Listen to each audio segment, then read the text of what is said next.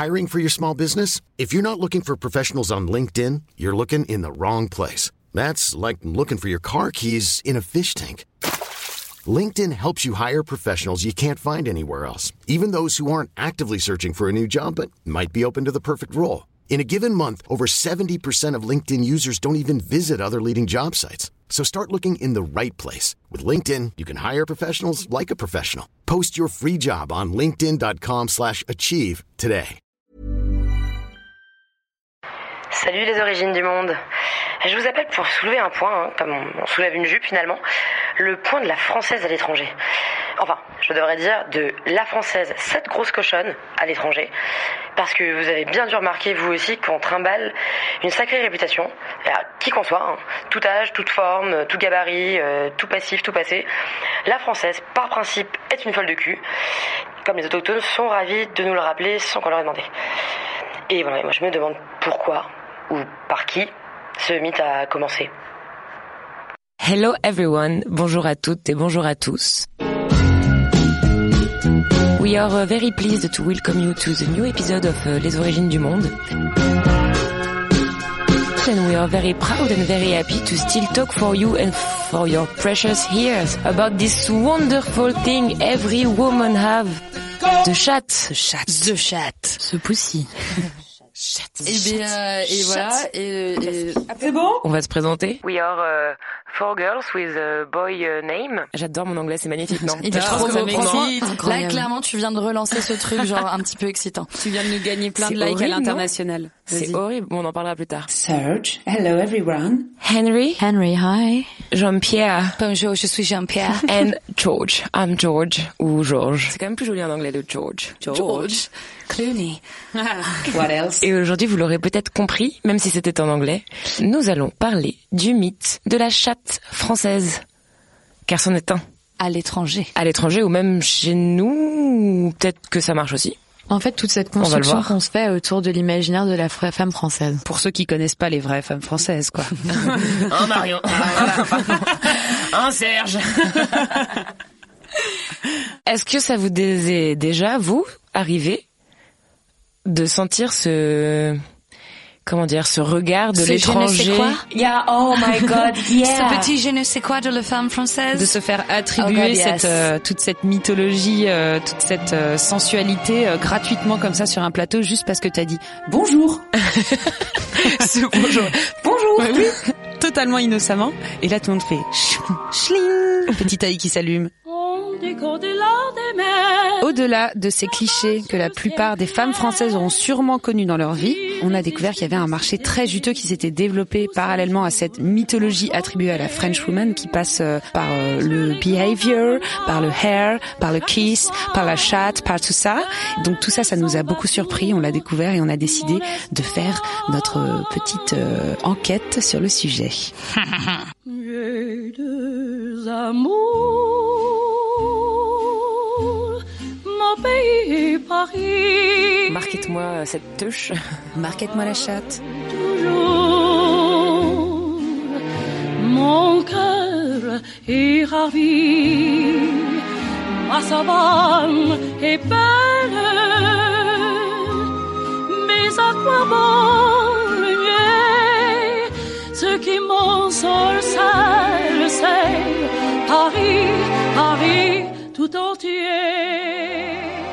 Le premier truc quand même dont, on voudrait parler, c'est euh, ce qu'on appelle le French way, le French way of life, le French way of being, et cette espèce de truc fou du nombre incalculable d'articles et de guides qui ont été écrits pour ressembler. Alors à la française, évidemment, la parisienne cristallise un peu tous les fantasmes, puisque de toute manière, quand on est français, on vient de Paris, c'est absolument Oui, on mange des macarons, on a un béret. On parle très peu de la femme du Limousin. Exact. c'est- c'est- c'est- La femme limousine est, est laissée au banc, et c'est quand même bien dommage. C'est très dommage. il y en a plein à Paris, des limousines. Oui. Donc euh, ça va, euh, on, on va aborder évidemment quelques axes différents, mais il y a quand même ce truc donc du French way et on le dit ça en rigolant, mais vraiment même dans les articles ils disent The je ne sais quoi. c'est écrit en français dans le texte. Oui, mais c'est souvent des articles de magazines américains. C'est très américain. incroyable. Quand on parle d'étrangers, c'est vrai que là, en tout cas sur le discours médiatique, Ouais. On peut faire un petit focus américain parce que C'est beaucoup ça. euh, le, le mythe est généralisé, mais alors l'américain, il est carrément dans la tentative d'imitation. Oui, il est dans le conseil pour ressembler à. Alors- Donc les articles, euh, ça va de Vogue à. euh, en fait, Ouais, c'est très drôle. The Cut, je sais pas si vous connaissez ce, ce média, mais The Cut a fait une liste des 97 things that you can do to look like a French girl. Et c'est un truc très ironique qui recense vraiment euh, et, bah, 97 articles qui vous expliquent comment être la, la, la, la française parfaite. Mais tout ça sous un prisme très américain. Donc en vendant Mais des coup, marques c'est ironique, euh, machin, ou Bah, c'est The un Cut vrai est- guide? The Cut est ironique, mais te renvoie vers des articles très, qui, qui traitent le sujet de façon très sérieuse. Ah, c'est drôle ça. Alors, la femme française, qu'est-ce que c'est? C'est une femme qui ne mange pas, boit une, exclusivement du café. euh, Et du vin Et, rouge. et du café et vin, fume trois paquets Comme de clopes par jour, euh, porte évidemment toujours un trench, Reste mince. un- reste mince quoi qu'il arrive, Mhm. et tout, sans jamais faire de régime pour autant, Non. euh, qui euh, S'habille en Chanel. S'habille évidemment en Chanel. Et puis là où on va pousser sur les trucs un petit peu plus étonnants, particulièrement quand on est française, parce que ça c'est un cliché à la rigueur qu'on a pu voir dans des films. Jack, I want you to draw me like one of your French girls. Wearing this. All right. Wearing only this. Mais euh, les, les clichés qu'on ne connaît pas vraiment en France, il y a par exemple la femme française est sale. La femme française ne se lave pas quotidiennement et c'est notamment grâce à cela qu'elle réussit à avoir cette espèce de look un petit peu chic négligé. Négligé. Et on la sent venir de loin surtout. On la sent. Je parle pas de la chatte, hein, franchement. Vous... Arrêtez de tout voir mal comme ça, franchement. Ah, on est quand même là pour parler de chat, donc si on parle d'odeur, euh, Historiquement, si on parle d'odeur, c'est pour ça que c'est les Français qui ont inventé le parfum, paraît-il, dans la mythologie globale, Ah, c'est pour drôle. couvrir leurs odeurs parce qu'ils ne se lavaient pas. Ah, j'ai trouvé aussi pourquoi il puait, c'est parce qu'on mange des oignons et du fromage. Du coup, c'est normal que ça ressorte comme ça. Voilà. Ah, je suis désolée, dans les pays de l'Est, ils bouffent beaucoup plus d'ail et d'oignons que nous et ça se sent. Ça sent l'ail dans le métro là-bas, je vous jure. Je vous jure. Je vous jure, je vous jure. Attaquons les étrangers. Alors il y a la femme poilue. Nous on a tendance à faire euh, quand même un truc sur les portugaises. Nous arrêtons, cessons de mentir quand on vrai. parle de poils. Si jamais on veut faire des blagues grasses, c'est toujours sur les portugais. Ben sauf que en fait c'est nous qui sommes considérés comme les velus de la planète. Nous sommes les Portugais du reste du monde. Nous sommes les Portugais du reste du monde Finalement, et la femme française ne hein. s'épile pas. Euh, on se rappelle notamment euh, d'un scandale, alors euh, dans, au début des années 2000, de Julia Roberts dans une magnifique robe de soirée rouge qui salue les journalistes d'un grand signe de bras dévoilant une aisselle bien bien velue et qui dit non mais attendez les gars vous avez pas compris euh, c'est hyper français ce que je viens de C'est hyper Donc hype, c'est quoi. hyper hype et hyper chic parce que c'est hyper français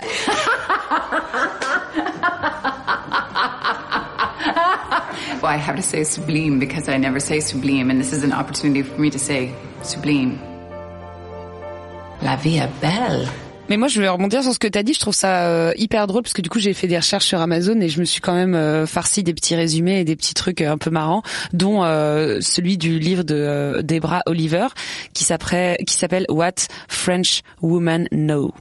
Et Oh. ça, c'est génial parce qu'elle t'explique en fait que la femme française a tout compris dans la vie et que cette euh, façon d'être un peu négligée et nonchalante en permanence s'applique à tous les domaines de ta vie et te permettent d'être on top tout le temps. Et du coup, c'est hyper marrant et, et, elle te déconstruit euh, un peu euh, le mythe de la beauté glamour américaine en, en comparant systématiquement à euh, la nana qui, mais non, mais effortless chic quoi. Laisse tomber. C'est vraiment ce truc du euh, quoi que tu fasses en tant que française, tu n'y mets pas d'effort, tu n'y mets pas d'émotion, tu n'y mets pas de d'intérêt et en fait c'est ça qui fait que tu as ce détachement qui te permet d'être la française et que personne d'autre dans le monde n'a. tu traverses la vie avec détachement et chic quoi Exactement. en étant un petit peu sombre aussi C'est bien connu, aucune de nous ne se prend la tête jamais. Non. Jamais. D'ailleurs, on parle toutes un peu comme ça, tu vois, on n'articule pas hyper bien. Absolument. Ah, on touch. Et on est On est toutes toutes françaises, blanches, petites franges et cheveux, euh, cheveux marrons et brune, blancs. brune, Ouais. évidemment, la, la française Ça, aussi ça m'énerve, Ah, ça, ce c'est vrai cliché Ah de bah oui. merde. Hmm, ça, La je savais française. pas. Mais en fait, la Bah non, française. après, il y a Brigitte euh, Bardot, hein. Il, il me semble, il y a Brigitte Bardot, mais alors Brigitte Ah, Bardot, c'est l'incarnation de la française des 60s. Oui, mais qui a quand même révolutionné l'image de la femme française dans. Dieu créa la femme et qui a rendu fou la moitié de la planète. Parce qu'elle est à C'est poil. vrai qu'elle est putain de Parce qu'elle est en marinière et ballerine aussi. Aussi parce qu'elle danse comme une, comme une ouf, quoi. Here is the drama of the life and loves of a young girl of today. Tormented by the desires that sweep her from a love she yearned for. A love she attains in a way she could never dream. A sizzling new personality in a film that will fulfill your every expectation. In a role that will make you gasp and never forget. Alors, euh, on- puisqu'on parle de chaussures, il y a aussi un truc qui est fou, c'est qu'on est censé porter des talons jour comme nuit, de pouvoir courir en talons et d'être vraiment en permanence sur des chasses. Mais les seules fois où on s'autorise à porter du plat, c'est lorsqu'on a des ballerines. Tout ce qui est à peu près un entre-deux, un sneakers, une petite, une petite chaussure compensée, quelque chose de La relativement simple, le- n'existe pas. Il y a le stiletto et la ballerine. L'entre-deux, zéro. C'est vrai que le styletto en plus sur les pavés de la capitale, c'est vachement cool. Ouais, sympa. Tu t'achètes une paire par semaine, quoi.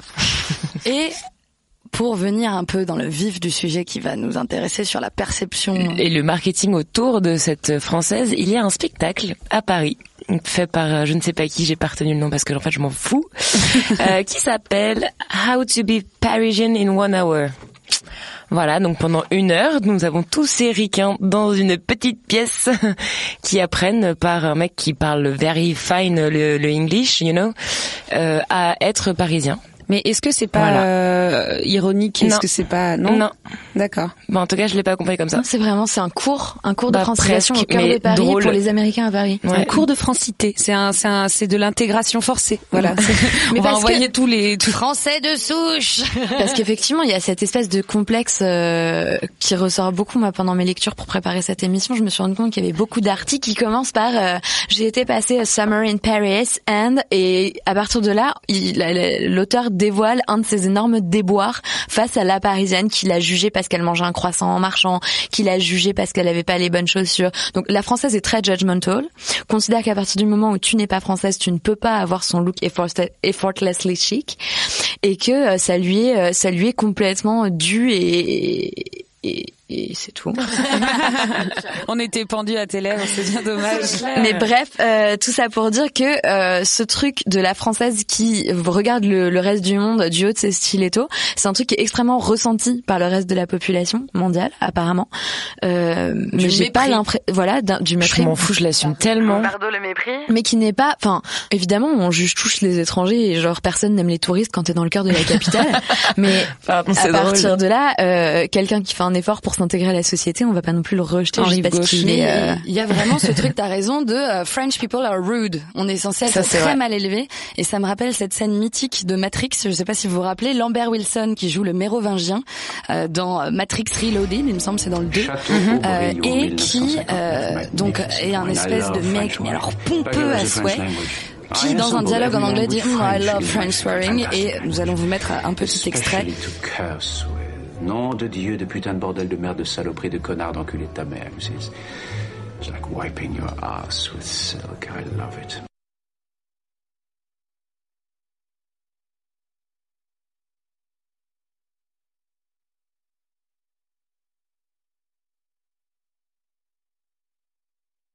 On est connu un peu dans l'insulte et ça me rappelle moi une Dans anecdote. l'insulte, mais dans la non-sympathie aussi. dans la La non-sympathie et froideur. euh, moi une- parmi mes moultes voyages ayant un peu un, un passé backpacker je me souviens euh, de euh, je me souviens justement dans les auberges de jeunesse du truc de Oh, t'es française? C'est Est-ce ça. que, est-ce que s'il te plaît tu peux t'énerver? Est-ce que tu peux m'insulter? Et j'étais là pardon. Oh my god, c'est trop bizarre. Je, vous demande pardon. Et euh, ce truc de attends mais tu sais dans Matrix euh, et tout et des mecs qui me demandaient de les insulter parce qu'ils trouvaient ça hyper excitant. Normalement, c'est insulte-moi en allemand. Mais du coup, parlons-en de ça. De on, voilà, donc là, on a vu comment les gens nous nous ressentaient euh, en tant que françaises et comment nous on, on se sent quand on quand on réalise qu'on a cette projection sur soi. C'est quand même Ouais, déjà quand on réalise qu'on a ça, c'est voilà, clair. tout n'est pas vrai. presque On un vient de le pouvoir. Dire. Tout n'est pas euh, tout n'est pas accurate et tout n'est pas euh, quotidien et similaire pour toutes les femmes françaises. Mais quand même, ce ce truc de salut toi, genre le le fameux voulez-vous coucher avec moi quoi. Mm.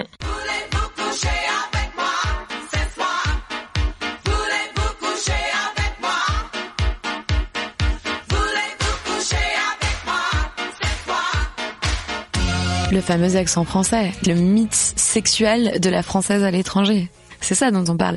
C'est cette espèce de truc qui a été extrêmement porté par Moulin Rouge, évidemment, avec le fameux Voulez-vous coucher avec moi ce soir, qui est aujourd'hui la phrase d'accroche universelle vis-à-vis des Françaises, je pense, dans le monde entier. La plus lame, mais la plus répandue. Like, oui. no, you know, I, I know one French sentence, like, voulez-vous, and là, là, il te regarde droit dans les yeux, en général, genre avec un petit air un peu gouailleur, un peu, genre, je te provoque. Voir l'œil torse s'ils sont déjà bourrés. Évidemment, c'est le sous-entendu en général. et il te sort un voulez-vous coucher avec moi ce soir? Et t'es là je non. I'm gonna go now. Have a good night. Ce serait hyper drôle d'aller les voir et faire genre Hi, do you wanna have sex with me tonight? de manière complètement random et les mecs sont en mode Évidemment. euh, C'est très bizarre. Non mais ouais, C'est pas mal de les prendre à leur Ouais, propre oui, tu jeu. les prends à revers. à rebrousse-poil. à rebrousse-poil. à rebrousse-poil. To do, to do, to do some more. Toujours, to do, to do some more. Comme ça. La vie, c'est épatant. Moi aussi, euh, JP, euh, je suis comme toi. J'ai un passé de backpack, de backpacker. Putain, c'est mortel ça. Ouais, et j'ai fait j'ai fait des, des, des sacrées choses, moi, vous savez. J'ai dormi dans des dans des dortoirs de 30 personnes euh, au fin fond de Dublin. J'aurais pas dû. Tout s'est bien passé. Je vais bien. Je vais bien. Ça fait grave envie. J'ai en vu plus. des choses. J'ai vu des choses. Euh, et euh, Et alors tous les Irlandais se, se mettaient à côté de toi pour te Eh, demander si tu voulais seras coucher étonné avec de eux. savoir qu'il y avait massivement des Brésiliens dans ce, Ah ouais dans cette auberge. Le brésilien, c'est le mythe euh, des Français. Est-ce que c'est le brésilien ou l'italien? Ah les deux. Alors, un peu des deux. Beaucoup Mmh. d'Italiens. Mais alors, j'ai plein de trucs à vous raconter là-dessus sur l'histoire de la sexualisation de la France euh, à l'étranger. Bah vas-y. Ah, Ça vas-y, vas-y. Comment tu te sens toi quand on te sexuel sexe oh. Non, non, mais Bon, c'est vraiment c'est des faits historiques. Ah des faits historiques. Ouais. Putain, adore. Grosso modo, en gros, d'après mes lectures, ce qui s'est passé, J'en- rajoute un parce Elle croit pas, mais grave. ça fait quatre fois qu'elle dit d'après mes lectures quand même. Allez Stéphane Bern, fais-nous Euh, rêver. Donc, et Stéphane Bern, justement, serait fier de moi parce que je vais vous parler de Marie-Antoinette.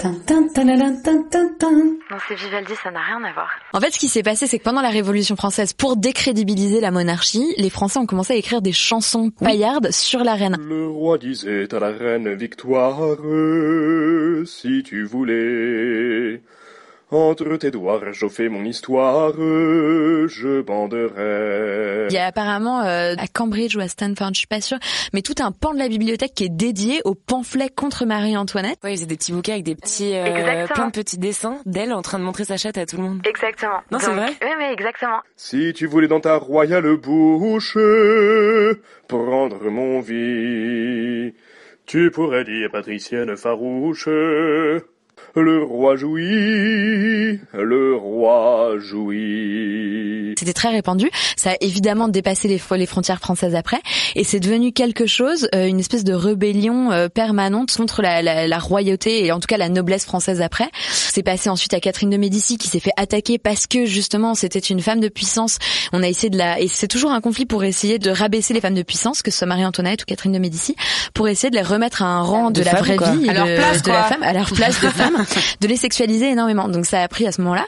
Et à partir de là, euh, bon, il y a eu des guerres en Europe et tout. Je pense que vous connaissez mieux l'histoire que moi sur ce point-là.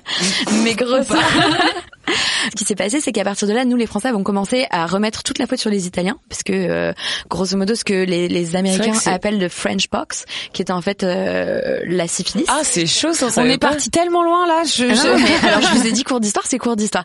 Et la syphilis pour nous a été ramenée euh, des guerres en Italie euh, par les soldats qui avaient couché avec des Italiennes, et pour le reste du monde, c'est quelque chose de très français. Donc en fait, ce que nous on met sur le dos des Italiens, c'est quelque chose que le monde entier nous attribue. On nous attribue la syphilis. Ça, ça s'appelle la French. Moi je préfère quand ils nous donnent les French On peut continuer euh, dans l'histoire en recentrant un peu sur notre histoire de French Hush. Il est vraiment bien ce petit jeu de mots. hein. Je pense, euh, j'ai- même j'en suis sûre, que euh, la femme euh, sulfureuse euh, française, en Oui. tout cas sa réputation, vient euh, en majorité des euh, bordels et des maisons closes, qui étaient quand même monnaie courante à Paris et qui a donné une image justement Mhm. très sexualisée et libertine, Ouais. euh, plus euh, comment elle s'appelle, la Chau- Chauderlouse de la Close, euh, Oui. Sur les, les plus, plus ça, plus euh, plus euh, Marquis de Sade, machin tout ça, qui en fait euh, ont construit une une mythologie euh, féminine sulfureuse de la de laquelle on profite ou on profite pas. Mais moi il je y avait pense plein qu'on de profite. muses aussi dans les bordels à l'époque. euh. Il y a quand même un truc qu'on retrouve pour revenir à notre fameuse petite liste d'articles du début aussi sur euh, l'infidélité française. Que les Français sont des grands infidèles et notamment c'est lié au fait qu'ils peuvent fréquenter les bordels sans être montrés du doigt. Euh, c'est vraiment lié à, toute cette époque-là que euh, un homme peut complètement prendre une maîtresse. L'homme français est aussi, euh, il y, a, y a un vrai truc du mythe de l'homme français qui est vachement moins cool que la femme française d'ailleurs. De, c'est des cocus. J'ai été le plus grand cocu de l'histoire du cinéma français.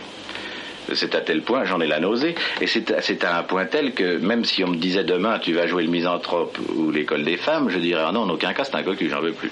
C'est les cocus et on dit tout le temps que euh, les hommes français, il faut qu'ils réussissent à surveiller leurs femmes parce que sinon de toute manière elles Non, ont. mais du coup, ça détend sur la femme, en fait. Multiple- évidemment, c'est tout, c'est toujours un truc de la femme est un peu une salope, elle arrive à se taper plusieurs mecs, mais il y a, euh, il y a toujours ce truc de, elle le fait, mais de manière chic.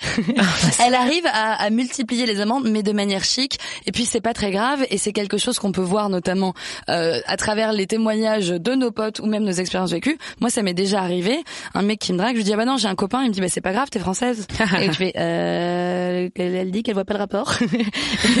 et où euh, c'est c'est ce c'est ce mythe de mais vous venez d'un pays où de toute manière euh, pour vous le sexe c'est le quotidien c'est tout est sulfureux tout n'est que stupre Et- et genre c'est c'est un espèce de, de ils nous imaginent avec des intérieurs velours et des boudoirs quoi. Mais complètement. le- Et d'ailleurs, ça, c'est, c'est pour ça que ça en devient un objet euh, de, de, de Marketing. de marketing et de fantasme absolu. Et aujourd'hui, euh, moi, euh, donc euh, dans mes recherches, euh, moi aussi, j'en ai Toi fait d'abord. Euh, j'ai découvert euh, aussi que euh, en maquillage, euh, notamment, c'était quelque chose de très exploité.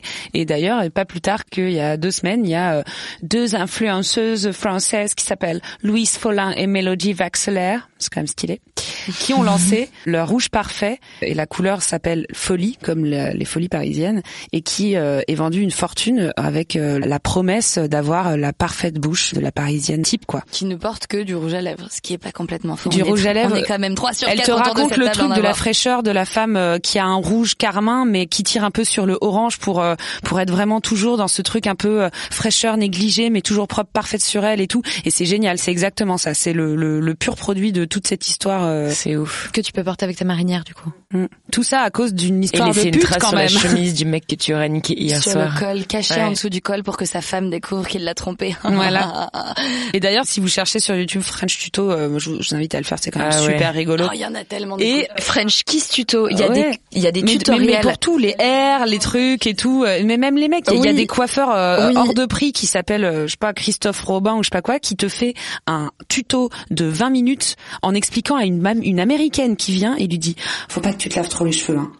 Et alors c'est hyper marrant parce qu'il joue vraiment, il tire la corde. Il fait, alors moi j'ai inventé des, des produits. Il fait, I invented products for hairs just uh, so that you don't hurt them too much, so you clean but not too much. D'accord? You do that, d'accord? Ok, can I touch it? Ok. Et le mec il te raconte et, et- et la Ah, meuf elle est émerveillée. Elle dit ah mais en fait faut juste que je me lave moins les cheveux.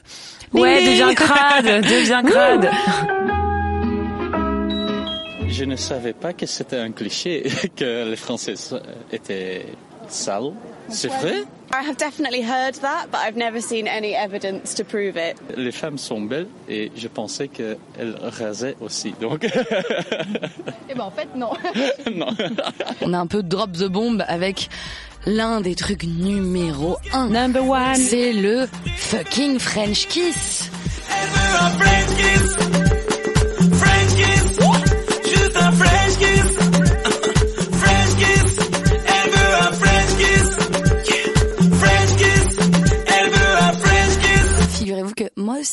Des recherches historiques. Qu'est-ce qu'on a préparé On cette émission vraiment On est trop des de cartable. Et le saviez-vous, les copains, le French kiss, déjà c'est pas du tout ce qu'on croit, c'est pas du tout avec la langue. Le French kiss avec la langue, ça c'est un énorme mythe. C'est encore une fois, c'est comme quand ils ont appelé French vanilla la vanille de Madagascar, French fries les frites de Belgique ou French box la Sicile. Euh, le French kiss, c'est une euh, tradition qui vient de la cour de Louis XIV. Je l'adore. Les gens pour vrai, je suis fan de pour se saluer dans un truc qui était à, à la base de on appartient au même euh, au même cercle, on fait partie du même monde. Ils se saluaient en déposant un baiser, non pas un baise-main, mais ils s'embrassaient sur la bouche avec un simple baiser de lèvre à lèvre, pas du tout une farfouillage de langue avec de la bave partout. On appelle ça la machine à laver. La ma- pas la machine car à laver. Pas du tout la machine à laver. Et le French kiss, à la base, c'était ça. Ah. Je, ça par contre, j'ai pas réussi à trouver Ouais, comment c'est la réponse. comment de ça comment fait est-ce que pour c'est dériver à une grosse langue euh, Je pense que tout bêtement parce que c'était la proximité immédiate entre deux inconnus euh, qui a ensuite dévié. En, une fois que de toute façon tu smacks des inconnus en soirée, la pro, la vraie proximité immédiate, c'est quand tu mets la, Quand tu mets la, langue, quoi. Ouais, Non mais mais mais c'est quand même étrange que personne n'y ait pensé, enfin qu'on attribue ça aux Français et que personne se soit roulé une pelle euh, avant quoi. C'est ça, c'est genre la, la première fois que des langues se sont touchées. Attention, Ouais. ils étaient français et Ah il y avait des témoins. Bah, c'est le clip euh, You Are My High euh, de Damon, quoi. C'est sûr, c'est ça. Ça vient de là. On a personne ne mettait la langue avant You Are Non. My Eye. T'as raison. Le French kiss, euh, c'est un truc aussi qui est quelque chose où on va pas se mentir. Si t'as envie de pécho à l'étranger, C'est ce que pars j'allais avec dire. un gros avantage. C'est génial. Can I do the French kiss with you, please? Can I teach you? Can I give you a French kiss lesson? Ah, la meuf, elle Et là, a pas tu de honte. plus. Et là, tu te dis French touch. Ouh.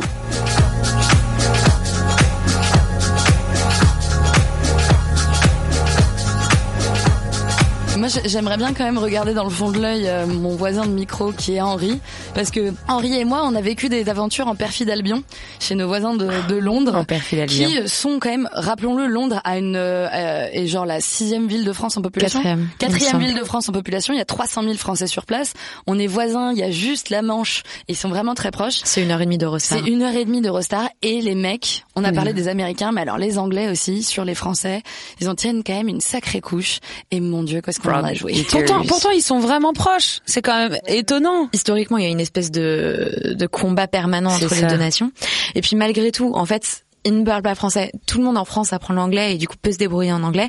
Le français n'est pas une langue qui s'apprend vraiment. En tout cas, personne ne parle français aussi fluidement que euh, qu'on ne parle nous français anglais parce que c'est pas dans les mœurs, c'est pas c'est pas utile dans la vie quotidienne, etc. Et du coup, quand tu débarques en parlant la langue de façon correcte, mais avec et c'est un truc dont il faut absolument qu'on parle, avec ce fameux accent français toutes les portes s'ouvrent à toi. Bon, les portes des bars essentiellement, toutes les portes. euh, évidemment, on va pas rentrer à Buckingham avec ça, mais euh, grosso modo, Il y a une grosse discrimination positive sur l'accent français, plus que sur les autres accents. Tu dis. Mais alors, parce que on, on a effectivement vécu des aventures en perfide Albion. Euh, mes aventures m'ont mené à servir des cocktails à des inconnus Vous alcoolisés. pouvez juste rappeler ce que c'est, perfidie La perfide Albion, c'est tout simplement l'Angleterre. D'accord. Albion, ouais. Ok, je, je ne connais rien. Voilà, donc on était à Londres et j'ai fait des cocktails euh, dans quelques pubs anglais du nord de Londres et je me suis retrouvée donc j'étais là, j'étais la seule française au bar, tous les autres étaient euh, de tous les horizons mais euh, pas beaucoup d'anglais d'ailleurs. Et en fait, je doublais les pourboires de n'importe qui dans le bar juste en disant "So, what do you want to drink tonight?" Du coup, elle a carrément joué la tenancière. Mais complètement. Plus tu fais l'accent moyenâgeux qui est tellement un peu une honte pour nous de dire genre oh, euh, can you imagine someone talking like that? Et on se dit ah, franchement c'est trop nul. Tu leur parles comme ça mais ils frissonnent, ils frétillent. Ah ouais.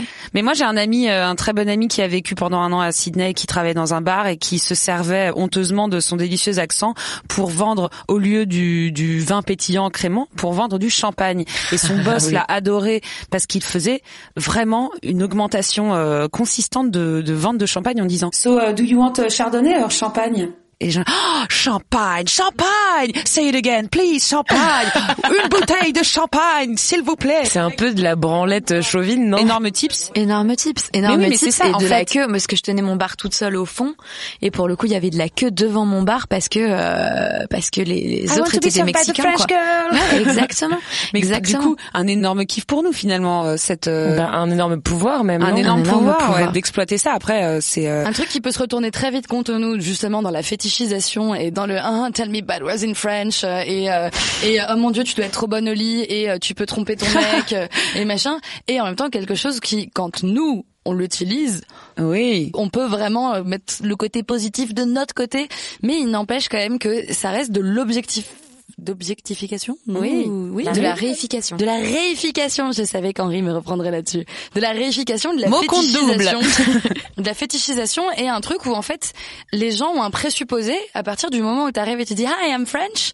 Ils ont un présupposé sur toi et c'est euh, ça prend vachement de temps. Moi, j'ai quand même travaillé trois mois dans une entreprise où ça m'a mis énormément de temps à déconstruire cette image de la française, à dire genre bah en fait je suis française mais je suis plutôt avenante et sympa et je suis pas dans le jugement. Je suis française mais vous me verrez pas porter une marinière non plus tous les jours. Je suis française, ça veut pas dire que je vais sucer dans les toilettes juste parce que genre je me dis Hum, après ma petite clope et mon café, j'ai envie d'un petit peu de sexe. Genre, je veux un penny. Ah, c'est pas, c'est pas comme ça chez vous? Si d'ailleurs j'ai rendez-vous là, j'y vais. Il y a vraiment de ça et c'est marrant de voir comme en fait chacun peut aussi le rendre positif. Donc nous on peut le rendre positif en tant que française et il y a des gens qui peuvent faire du bif en tant que marketeur à réussir à vendre mes quantités de choses en les en mettant l'espèce d'estampe effortless chic français et euh, d'ailleurs je crois que euh, c'est c'est toi mon bon Serge qui nous avait parlé euh, d'un petit euh, d'un petit téléachat Exactement. Oui, bah oui, bah, je pense que pour conclure cette belle cette belle émission euh, pleine d'anglicisme et, et de syphilis. Euh, nous, nous ferions bien de vous parler de ce que nous avons euh, modestement euh, euh, appelé le, le téléachat. Voilà. Nous sommes amusés à trouver des petits produits euh, inexistants to be French. Des objets improbables qui vendent le rêve et le fantasme de la petite Frenchie à tous ceux qui s'y laisseront prendre. Donc on peut faire un petit jeu par exemple euh, avec vous maintenant. On va vous donner une petite liste et vous nous direz euh, ceux que vous pensez réels et ceux que vous euh, croyez qu'on a inventés euh, de nos esprits malades. Attends, faut le faire en mode euh, téléachat. Bonjour et bienvenue dans le téléachat. Reprenons.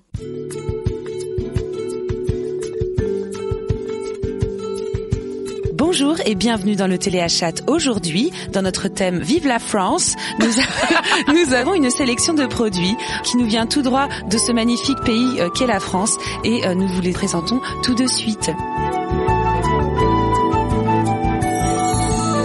Expansion, une petite lotion à appliquer après chaque douche, si vous en prenez, pour faire pousser vos poils et ainsi vous pavaner avec un vrai jardin à la française. Un porte-cigarette en matière complètement naturelle qui vous donnera toute la prestance de la French girl fumante en terrasse, accoudée avec son café en attendant que son croissant soit enfin servi. Rouge, le rouge à lèvres qui ne s'en allait jamais, y compris sur les vêtements, afin de pouvoir se réveiller toujours apprêté sans avoir à se doucher. Il vous permettra également de tacher les chemises de vos amants pour que leurs épouses puissent enfin les punir. C'est parti en couille. Saveur française, eau de parfum, pour toutes les femmes qui veulent sentir bon comme une jolie française qui ne se lève qu'une fois par semaine. Parfum qui existe à mettre partout. Saveur oignon, paprika, tabac froid, café et bien d'autres encore. Existe aussi pour hommes. C'est très bizarre ces moments. Vas-y Marie-Mad, mâche pas en toi, le muscleur de langue. Vous connaissez les boules de geisha pour faire vos kegels en toute tranquillité, mais votre plancher pelvien n'est pas le seul muscle qu'il vous faudrait entraîner. Pour entraîner votre organe buccal, nous vous proposons désormais un muscleur de langue sur mesure, existe en plusieurs tailles et en plusieurs nationalités. C'est génial. Très bien. Merci à tous de nous avoir écoutés. N'hésitez surtout pas à nous donner vos impressions euh, sur ces euh, objets marketing inventés ou pas. À vous de deviner. Et si vous avez de nouvelles propositions, n'hésitez pas. On va aller voir Procter Gamble. Exactement. On a beaucoup d'ambition. Dans la startup nation dans laquelle nous vivons, nous pouvons tout créer. La French Touch Startup Nation. Merci encore de nous avoir écoutés et euh, à la prochaine dans Les Origines du Monde. Bisous bisous. Kiss kiss. Des bisous mes lapins. N'hésitez pas à poser des questions sur le répondeur du poste général au je ne connais pas le numéro. 01 48 44 00 52. Jingle.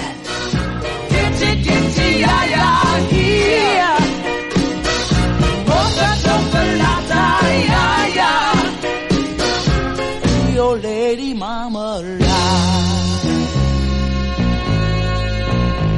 Okay, no uterus. Okay, no uterus. Okay, no uterus. Okay, no uterus. No opinion. Surpris, étonné, abasourdi, Mais quelle est donc cette radio? Cette radio, ma petite, c'est le poste général. Hi, I'm Daniel, founder of Pretty Litter. Did you know cats tend to hide symptoms of sickness and pain? I learned this the hard way after losing my cat, Gingy. So I created Pretty Litter, a health monitoring litter that helps detect early signs of illness by changing colors, saving you money and potentially your cat's life. Pretty Litter is veterinarian developed, and it's the easiest way to keep tabs on your fur baby's health right at home. Go to prettylitter.com and use code ACAST for 20% off your first order and a free cat toy. Terms and conditions apply. See site for details.